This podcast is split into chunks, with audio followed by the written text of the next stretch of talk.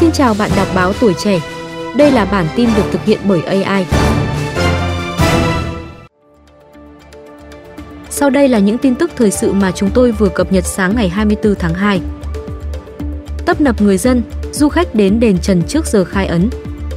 Trước giờ khai ấn Đền Trần Xuân Giáp Thìn hai nghìn không trăm hai mươi tư, từ chiều qua hai mươi ba tháng hai, tức ngày mười bốn tháng Giêng âm lịch, hàng ngàn du khách thập phương đã đổ về Đền Trần ở thành phố Nam Định, cầu may mắn đầu năm. Theo ghi nhận, từ hai mươi giờ, dòng người đổ về Đền Trần dự lễ khai ấn mỗi lúc một đông. Trên các ngả đường, lực lượng chức năng tích cực hướng dẫn, phân làn để tránh gây ùn tắc trên tuyến quốc lộ mười. Sau khi hoàn thành nghi lễ khai ấn, từ hai mươi ba giờ năm mươi lăm phút ngày mười bốn tháng Giêng âm lịch, đền mở cửa để người dân và khách thập phương vào lễ đầu năm. Từ năm giờ sáng mười lăm tháng Giêng bắt đầu phát ấn cho nhân dân và du khách.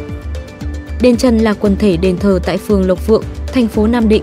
Đây là nơi thờ các vua Trần cùng các quan lại có công phủ tá nhà Trần.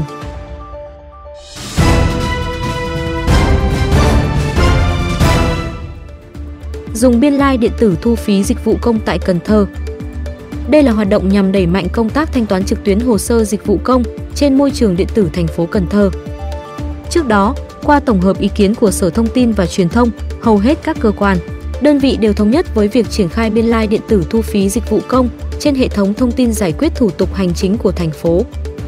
Trung tâm Phục vụ Hành chính công thành phố Cần Thơ, số một trăm lẻ chín đường Nguyễn Trãi, phường Tân An, quận Ninh Kiều, thành phố Cần Thơ sẽ bắt đầu tiếp nhận hồ sơ và trả kết quả giải quyết thủ tục hành chính từ ngày hai mươi sáu tháng hai. Đối với các thủ tục hành chính của các cơ quan chuyên môn thuộc Ủy ban Nhân dân thành phố, Ban Quản lý các khu chế xuất và công nghiệp Cần Thơ, trừ Sở Tài chính, Ban Dân tộc, Thanh tra thành phố.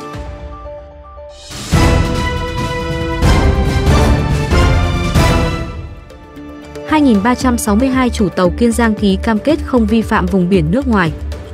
Để góp phần gỡ thẻ vàng i u u chống khai thác thủy sản bất hợp pháp, thời gian qua Bộ đội Biên phòng Kiên Giang phối hợp với các đơn vị liên quan, tuyên truyền qua trạm kiểm soát mười tám nghìn một trăm lẻ hai phương tiện trên ba mươi hai nghìn tám trăm năm mươi tám thuyền viên, phát một nghìn một trăm năm mươi tờ rơi, ba trăm thư kêu gọi về công tác phòng chống khai thác i u u.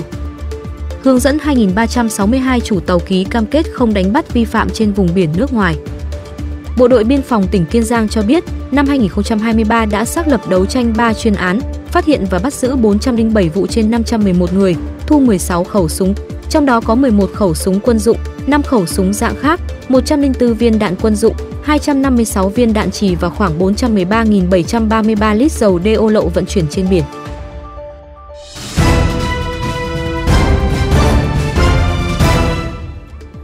Việt Nam nhập gần bảy nghìn ô tô trong tháng một năm hai nghìn không trăm hai mươi tư. Theo số liệu của Tổng cục Hải quan mới công bố, tháng một năm hai nghìn không trăm hai mươi tư, lượng và kim ngạch ô tô nhập khẩu đều giảm mạnh so với cùng kỳ hai nghìn không trăm hai mươi ba. Tháng một năm hai nghìn không trăm hai mươi tư, cả nước nhập khẩu sáu nghìn chín trăm năm mươi lăm ô tô các loại, kim ngạch đạt hơn một trăm bốn mươi lăm triệu đô la Mỹ, giảm chín phẩy một phần trăm về lượng và giảm mười bảy phẩy hai phần trăm về kim ngạch so với tháng mười hai năm hai nghìn không trăm hai mươi ba. So với cùng kỳ năm hai nghìn không trăm hai mươi ba, kết quả nhập khẩu ô tô còn giảm mạnh hơn nhiều. Cụ thể, so với tháng một năm hai nghìn không trăm hai mươi ba, lượng ô tô nhập khẩu giảm tới năm mươi mốt phẩy tám phần trăm, trong khi kim ngạch giảm năm mươi ba phẩy bảy phần trăm. Các thị trường nhập khẩu ô tô chủ yếu vẫn đến từ châu Á, với các cái tên quen thuộc như Indonesia hai nghìn sáu trăm bốn mươi bảy xe, kim ngạch ba mươi lăm phẩy ba triệu đô la Mỹ, Thái Lan một nghìn tám trăm năm mươi tám xe, kim ngạch ba mươi lăm phẩy tám triệu đô la Mỹ. Năm hai nghìn không trăm hai mươi ba, nước ta nhập khẩu một trăm mười tám nghìn chín trăm bốn mươi hai ô tô nguyên chiếc, kim ngạch hai phẩy tám mươi ba tỷ đô la Mỹ, giảm mạnh ba mươi mốt phẩy năm phần trăm về lượng và giảm hai mươi sáu phẩy ba phần trăm về kim ngạch so với năm hai nghìn không trăm hai mươi hai.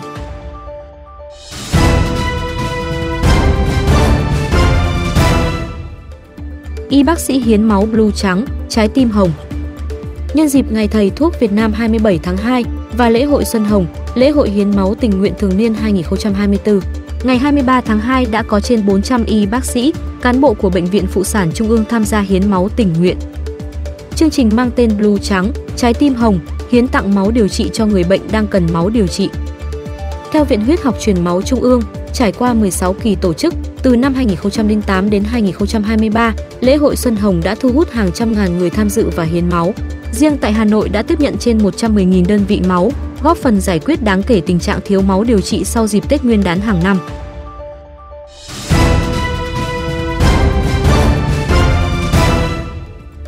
Nga, Trung Quốc phản ứng trước lệnh trừng phạt của Mỹ. Phản ứng trước động thái trừng phạt của Mỹ hôm hai mươi ba tháng hai, Đại sứ Nga tại Mỹ Anatoly Antonov đặt dấu hỏi. Phải chăng Washington không nhận ra rằng các lệnh trừng phạt sẽ không hạ được chúng tôi? Trong khi đó, Đại sứ quán Trung Quốc ở Washington gọi lệnh trừng phạt lên các công ty Trung Quốc là động thái điển hình của việc cưỡng bức kinh tế, chủ nghĩa đơn phương và hành động bắt nạt. Các công ty có trụ sở ở Trung Quốc, Thổ Nhĩ Kỳ, các tiểu vương quốc Ả Rập Thống Nhất, Kazakhstan và Liechtenstein cũng nằm trong danh sách trừng phạt với cáo buộc né lệnh trừng phạt của phương Tây lên Nga.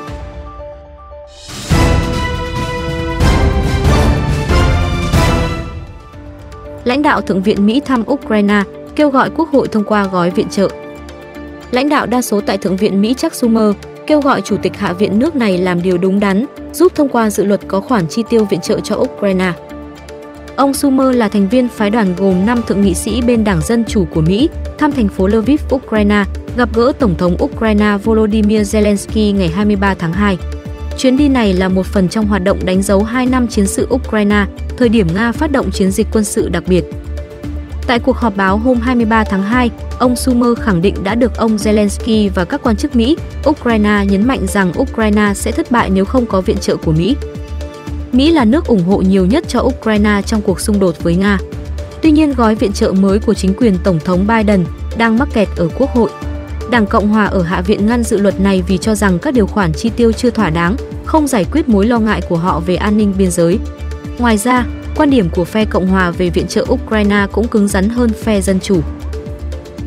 Quý vị vừa nghe bản tin sáng của báo Tuổi Trẻ.